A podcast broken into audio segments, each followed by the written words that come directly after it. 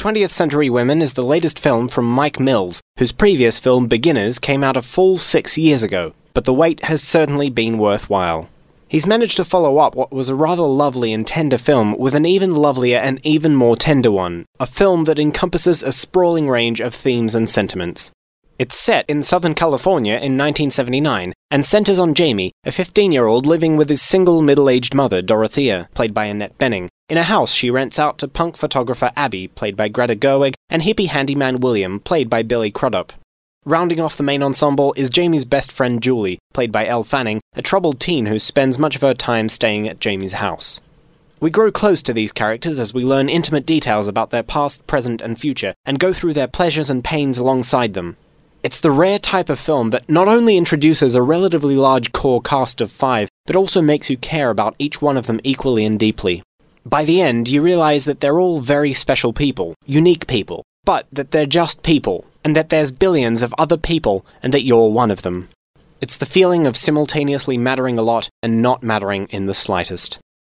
The script is among the strongest of recent years, there's an almost literary quality to the dialogue, with most characters being given a selection of sweeping epigrammatic lines like, Wondering if you're happy is a great shortcut to just being depressed, or, Whatever you think your life is going to be like, just know it's not going to be anything like that. The narrative unfolds naturally, incrementally, at once mirroring life and yet crystallizing it. It manages to take in all of the characters' lives from beginning to end, while still focusing on this one specific point in their lives, the summer of 1979. This sense of time is also conveyed exceptionally well through music, not only through the gentle score by Roger Neill, but also through the songs chosen to make up the film's soundtrack.